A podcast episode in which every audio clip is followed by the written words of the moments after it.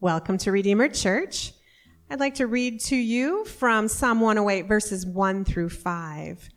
My heart is confident in you, O God. No wonder I can sing your praises with all my heart. Wake up, lyre and harp. I will wake the dawn with my song.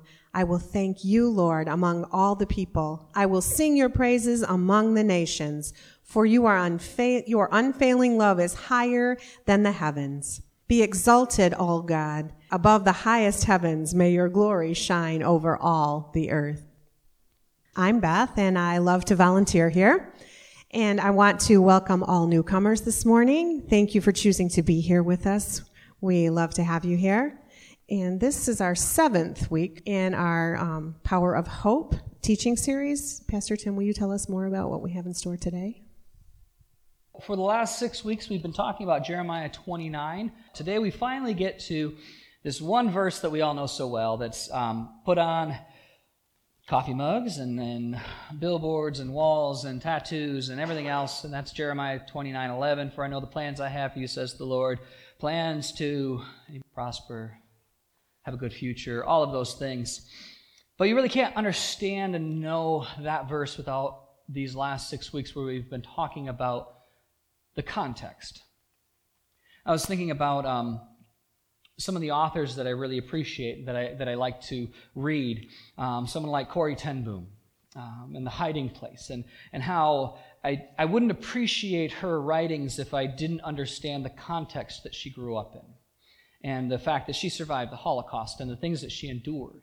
Or um, someone like C.S. Lewis, who is one of my favorite authors, and and you know the what it was like to to live through um, World War II times and, and all of that, and, and how context matters, and the context of our life matters. And so we're going to talk today about how God does not have unfinished plans for us, that God has no unfinished plans, and that while we may not understand what's going on in our lives, we may not know what the ending is going to be, God has a plan for us there's an intent for that plan. And while we may not know what God is thinking for us, we may, we may not know what God has for us, there is a plan. And it is a good plan, and God is thinking about us. God has a purpose for us, and it won't go unfinished in our lives. Heavenly Father, we are so grateful for your presence in this place. God, we ask that you would move in our hearts and our minds, that it would be present in all of this experience. You are holy. Work in us as we strive to be more and more like your Son, Christ. And it's in His name that we pray. And everyone said, Amen. So today we're going to focus just on one verse, Jeremiah 29 11. And it's, it's a promise, really promise to God's people. And so I'd invite you to read along with me. Um, let's read it together. For I know the plans I have for you, says the Lord, and they are plans for good and not for disaster, to give you a future and a hope. Now, this verse is one that, that it's one of the most beloved verses in the Bible. It's really, for a lot of people, it's one of the only verses they've memorized in the Old Testament probably, possibly, even one of the only verses they've memorized in the entire Bible, um, outside of John 3.16.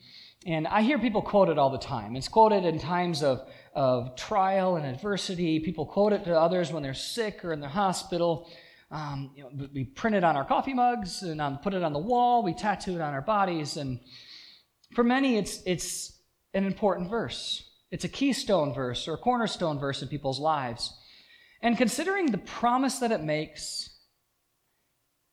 for someone who believes in God, it makes a whole lot of sense why. Because it's a pretty fantastic verse. It's been a lifeline for so many people over the years, especially especially if you're one of pretty much everyone who's ever had a hard time in their life. But it's impossible to fully understand the, um, this verse unless you really understand the context. You have to understand the background and what it means, because if you take it out of its context, it loses so much meaning, it loses so much depth, depth just like everything else. it's important that we understand that, that this is written to the Jewish people as they're exiled in Babylon, meaning they were forcibly removed from Jerusalem, having been uprooted from their family and friends, and they had to live hundreds of miles away in the center of worldliness, worldly life, idol worship. Now, if we were going to stereotype this, it'd be like being uprooted from St. John's and moved to Las Vegas. Okay? If you were into those stereotypes. Now, I know someone's going to be mad because I know people in Las Vegas and they're good people. And I, I agree. I'm sure there was a couple good people in Babylon too. Um, but I'm not talking about just a couple good people. I'm talking about that this is the center of idol worship in this period. The Babylonians um, were known for their worship of idols. They were pagans. The Jews, for the Jews, all of their dreams had shattered. And, and I don't know if you've ever asked yourself this. So I can't speak for you, but I'll speak for me because I know I've asked you this. I've asked this. I've been to the point in my life where I've said, How could God have let this happen? How could God have let this happen in my life? If I was truly a beloved child of God, if God really loved me, how could God have let this happen? Now, I don't know if you've ever been in that place, but I have. And this is where the Jews were as well. They were asking that same question. If we're the chosen people, why would God have let this happen? How could this have happened? How could we have ended up here? And they wondered, had God forgotten them? Have you ever asked that question? Has God forgotten me? Because I feel like I've been forgotten. And in all their confusion and all of their despair, the Jews made a, two, two very human mistakes, and it's two very human mistakes that we actually make all the time. One was that they believed they would never end up in Babylon. They believed they would never end up in Babylon. There's no way this could happen to me. There's no way this would happen to my family. We're good people. There's no way that this situation would ever surface in my life. You see, when that happens, it leads us to a sense of self of, of false confidence. Because you know what? It could happen to you, it could happen to me, it could happen to anyone.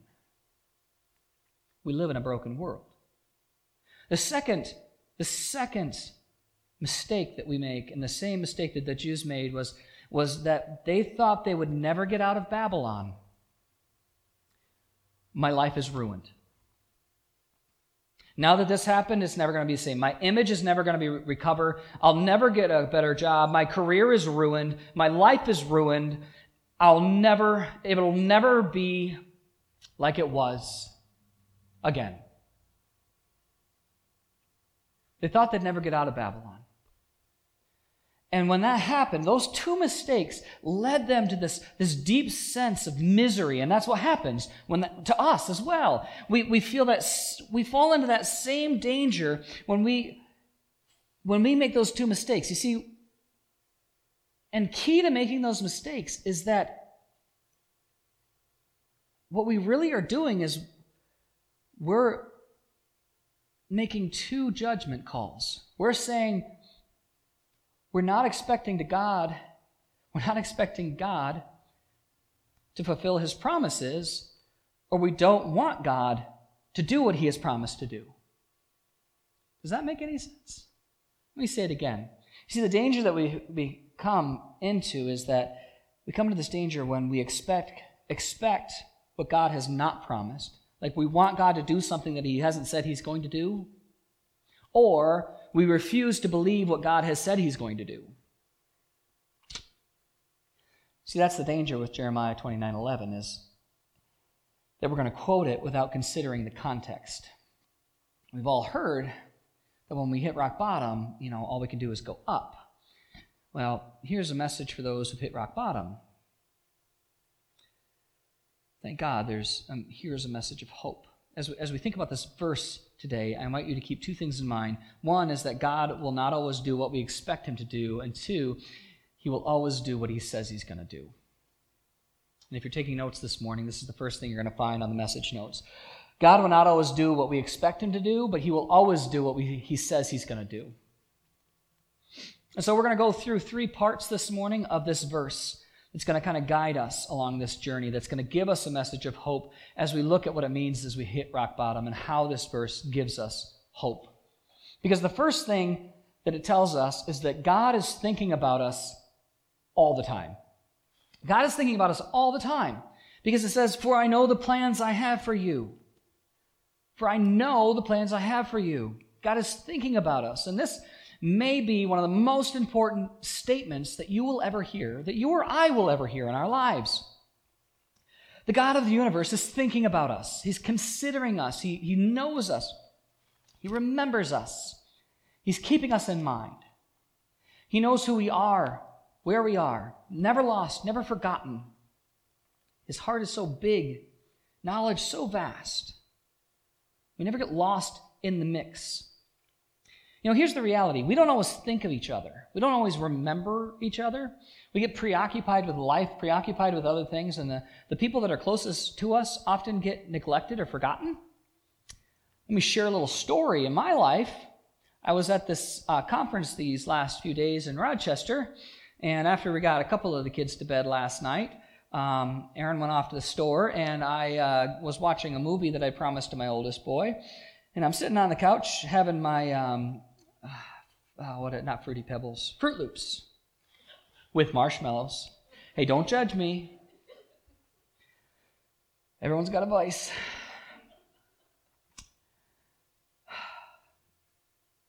Aaron comes in from the store with a little bag and a card and some sweets, treats, and stuff, and gives it to me. And, and I'm like, oh, she must have really missed me when I was gone. She got me a present. Did you know what was Sweetest Day yesterday? I didn't. Aaron did. Oops. We forget birthdays, anniversaries, uh, you know, Mother's Day, Father's Day. I mean, you name it. We forget these things. Even though I have these things written down in my physical planner because I still have one of those, I have a digital calendar on my smartphone that self syncs these things. I have them saved like reoccurring yearly events that give me week and a week before and day before reminders, and I still forget them. I forget them. Fact is, we're a whole lot better at remembering the bad things that happen to us than the good things in our life. Right? We, we can recall the hard times and we can and the insults that someone throws at us. We can remember those. We, we can remember those a long time, but we forget the things that are actually most important to us. You know, some of us have memories like an elephant, as, as they say. You know, it's said that an elephant never forgets. And, you know, there are people, and we all know people in our lives that, that remember every rotten thing that has ever happened to them, and they're willing to tell you all about it. And they nurse those grudges for years and years. And even when we do have good thoughts and we remember those things, we, we often tend to forget them over time. They don't stick around. That's why we say out of sight, out of mind. But you know, God never, this thing is, God is never forgets us. He never loses sight of us, even though he, he's, he's the ruler of not only the world, the universe, all things, everything. He never forgets his own. Which is interesting that the Hebrew word in this context um, contains this, this concept. I don't know if you know this about original languages or not, but things don't always translate into English well. Um, if you've ever studied other languages, the English language, English language is awful um, to translate. But the concept or idea that, that translates um, into thinking or, or thoughts uh, or plans, it, it, it appears three times. So God is not just saying, I've got plans for you. He's really saying, I've been thinking about you. I've been thinking about you. And that's a lot better when you, when you think about it. Because it's more personal to know that God's thinking about you. A boss might say, I got plans for you, and that's going to mean I got a whole lot of work for you to do, and I, I'm going to need you to go ahead and come in on Saturday. Mm, okay? Right? And it's not necessarily a good thing, but if, if someone was to say, you know, I've been thinking about you lately, it means something different than I have plans for you. Because if someone says I have plans for you, it means a lot of times we receive that as like, I have something I need you to do for me for my benefit. But if someone says, I've been thinking about you, that means that it's more personal.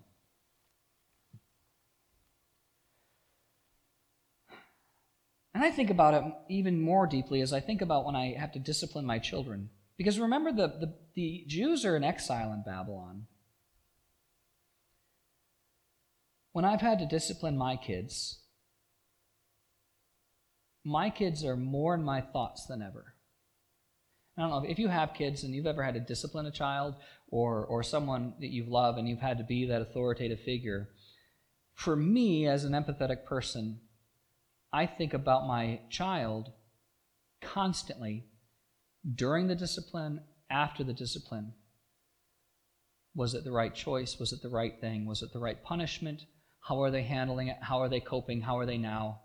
And my thoughts are even more deep for that person, that child, during the punishment and after it than they were before. And that's me, and I'm not God.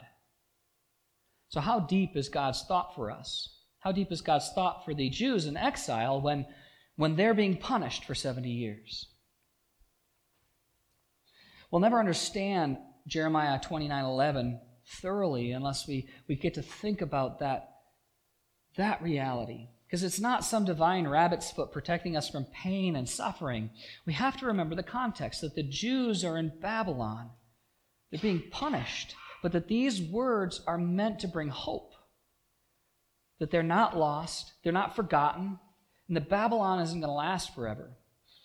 That these words would provide encouragement. You know, I sent you to Babylon. Yes, I did. And I, I'm thinking about you while you're there in Babylon. I've not forgotten you in Babylon, and I am with you in Babylon, and I will give you a future in Babylon, and I'm going to bring you home from Babylon. It's, it's God's way of saying, I still love you, even though, even though you messed up. And even though, even though you messed up, I still have big plans for you and a future. And that future starts now, today, right now, not 70 years from now when you get home, but right now.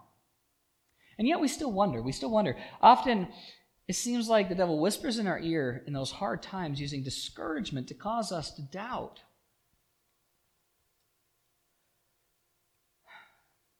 That's why I really liked what Brad said the other day when he said, Jesus knows your name and calls you by name and calls you by your potential, but the devil knows your name and calls you by name but calls you by your sin.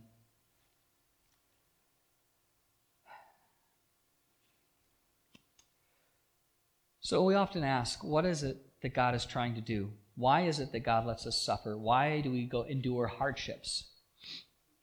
And we often ask that when we're enduring those hardships. We don't usually question that when everything's going hunky dory, Pollyanna Christian. But there's several reasons to consider why we endure hardship, and I want to give you just five today to ponder. Why do you endure hardship? Why would God allow us to suffer? And the first is that God is trying to purge us of a sin, to, to purify us of, of an immorality in our life. Sometimes God allows hardship because we need to get our life right. Because He loves us that much. Just like you would redirect a child of your own.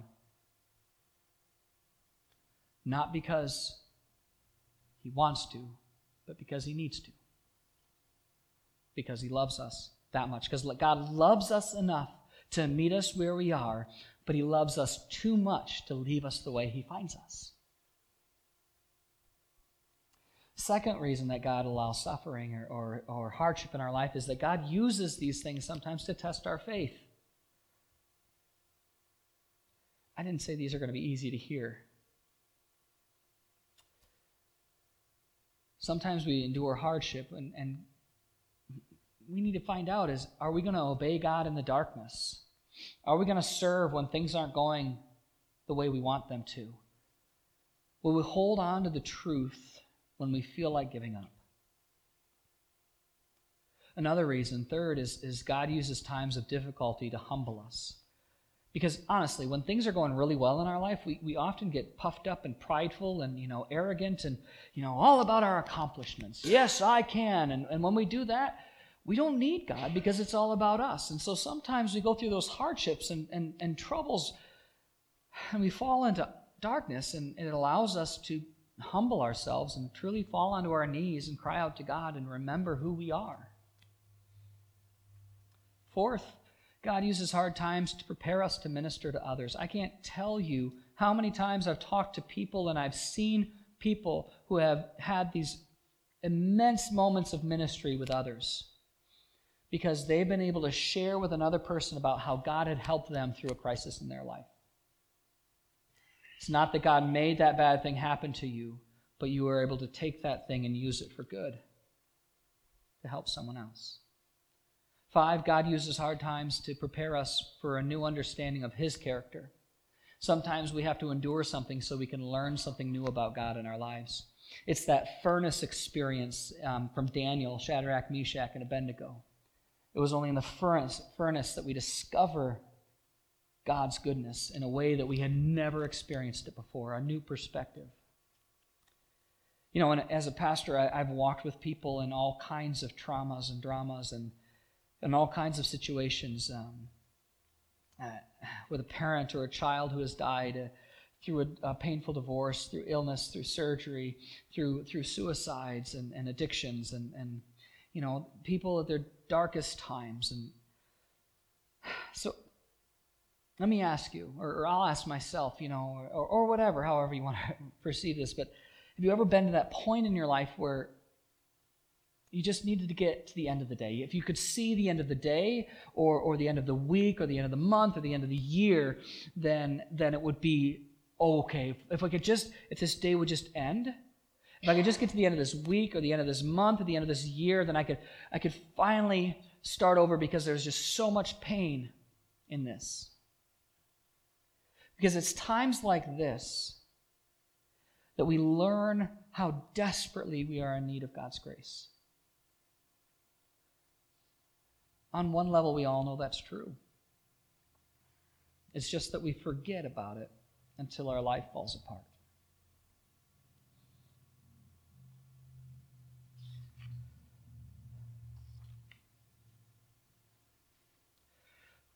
The third thing that God in, is that God intends to give us a future with hope.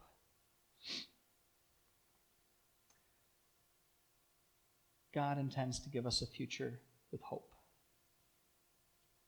He says, to give you a future with hope. And I was fascinated to discover that some versions of the Bible say to give you an expected end. An expected end. It's actually a really good way to translate the Hebrew. It's not just to give like this vague, you know, to give you a future with hope, because that's very vague. Like, what does that mean, a future with hope?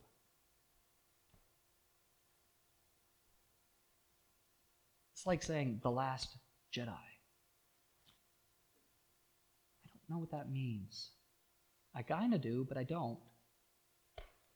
I actually do, but but to give an, to give you an expected end that's actually something that I can that I can understand because a, a future and a hope is vague and that just to me means that that somewhere somewhere somehow sometime there's going to be some situation where i'm going to have a future and there might be some hope involved. And of course that's true but it's not specific enough because god is very specific. And so an expected end has that means that god has an appointed ending for his people and that nothing will hinder them from reaching that appointed end. You see, they couldn't see it at the time, but because they were trapped in Babylon under total control, and for 70 years, 70 years later, down the road, King Nebuchadnezzar would be overthrown. So King Nebuchadnezzar was raised up by God to judge them, took them into exile, and 70 years later, another pagan king, King Cyrus, would be raised up and he would deliver them. Neither king was aware that they were being used by God. They each acted over their, in their own free will, in their own way, and yet God worked through those decisions to bring his people home. The end they expected came, but not how they expected it to. and it didn't come for 70 years. You see, they see they saw an end this way, but God did it this way. But it happened in the way that God had planned it to happen because there are no unfinished plans with God. God ended it just like He wanted to. And when we understand that God has no unfinished plans, Jeremiah 29 11 becomes a greater comfort, especially when we're going through those hard times. Because it teaches us to think about God in, in, in that light. It teaches us that God's thoughts for us are good and that, and that His purposes, when His purposes have been complete, whatever they may be, even if we don't know what they are, He'll bring us out of those troubles at the appointed time. And there will be an expected ending, and there will be a hope and a future. So, what's our response? How do we apply this to our lives today, now, from this point forward? Well, two things. The first is our greatest need in this life is to submit ourselves to God. In order to live this out, we have to submit ourselves to God. We need to be able to say, you know, God, I understand. You know what's going on, and I don't. We have to be willing to say that. God, you know what's going on, even though everything around me seems dark and confusing. You have a purpose for my life, even though I seem to be going in circles. Nothing seems to be happening as I expected it to but I know that nothing happens by chance. And so I'm going to kneel down and pray, God, to you be the glory. And that's something we should all be saying. The second thing, if this verse is true, if if we believe Jeremiah 29 11, then our position ought to be one of ever increasing hope in God. I admit that's hard to do when, when a child is suffering or an illness hits us or our marriage is falling apart or our career dissolves or we can't pay the bills, or we're suffering from rejection, or we thought we could trust someone and it turns out that we can't. We live in a broken world, and we ourselves are broken people. And we are not who we should be, or could be, or someday will be. And there's no verse in the Bible that I could tell you today that can fix any of that. I wish there was, but there's not. But Jeremiah 29 11 leads us out of that darkness. It does. It reminds us that we are not children of darkness, but we're children of light. I love what Proverbs 4:18 says. It says, "The way of the righteous is like the first gleam of dawn, which shines ever bright, brighter until the full day." When we read verses like Jeremiah 29:11, we must ask ourselves what difference does it mean? What difference does it make to be a Christian? If we suffer as everyone else suffers, if we get sick, if we face troubles, if, if we go through the full range of this human experience, what difference does it all make? If there's no magic verse that can wipe away all our troubles, or wipe away all our tears, resolve all our conflicts, or, or bring us quickly to, to the end of our trials, what's the point? If anything, verses like this are meant to help us while we're in the middle of those questions. To give us that truth, that hope that there is a purpose, that it won't last forever, that God will see us through. What difference does it make? Well, the difference is, is that Jesus Christ has died and he's risen from the dead, and his death defeated sin, and his resurrection defeated death, and our two greatest enemies lie defeated at his feet sin and death. And he defeated them both, purchasing us with a sacrifice and welcoming us into God's family, guaranteeing our salvation. Now, if we know Christ and we have what we have what we need when we need it, and that means that if we find ourselves in the midst of pain or difficulty or sickness or loneliness, then then it must be true that in some way even if we can't clearly see it, that we are where we are because we need to be there in that moment. Not tomorrow or any time else, but in that moment, we are where we are because that's where we need to be. It was true for the Jews in Babylon, and it's true for us as, well, wherever we happen to be. If you needed to be somewhere else right now, you would be in that other place. But you are where you are because of God's divine oversight in your life. Either we believe that or we don't. Believe it or you don't. And if we don't believe it, we're bound to end up unhappy, frustrated, miserable, with filled with doubts, easily angered, and prone to seeing to seeking quick fixes and, and wanting instead of waiting on God. But if we believe verses like Jeremiah 29 11, if we believe it, then we're going to do something different. We're going to wait patiently on God, believing that Babylon is actually better for us than Jerusalem. Even as we wait in the unknown, because we rest securely knowing that God has no unfinished plans, because God has promised that we're going to go home. We're not home yet, but we'll be there soon enough. No one really knows what tomorrow's going to bring, but God does. And He has a plan and has given each of us a promise. God has no unfinished plans. So if your way is dark today, don't lose faith. When the trial is over, you will say what the saints have said through every age The Lord was with me all the way. The Lord was with me all the way. Let's pray together. Heavenly Father, we are so grateful that you never leave us. You've never forsaken us. While we might not know your plan in the moment. We, have, we are never far from you, even amidst our brokenness.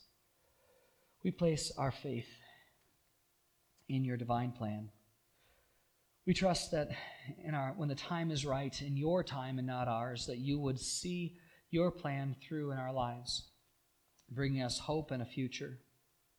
And when all else fails, Lord, we rest securely in you through your Son, Jesus the Christ, and our Savior. And it's in his name that we pray. And everyone said, Amen.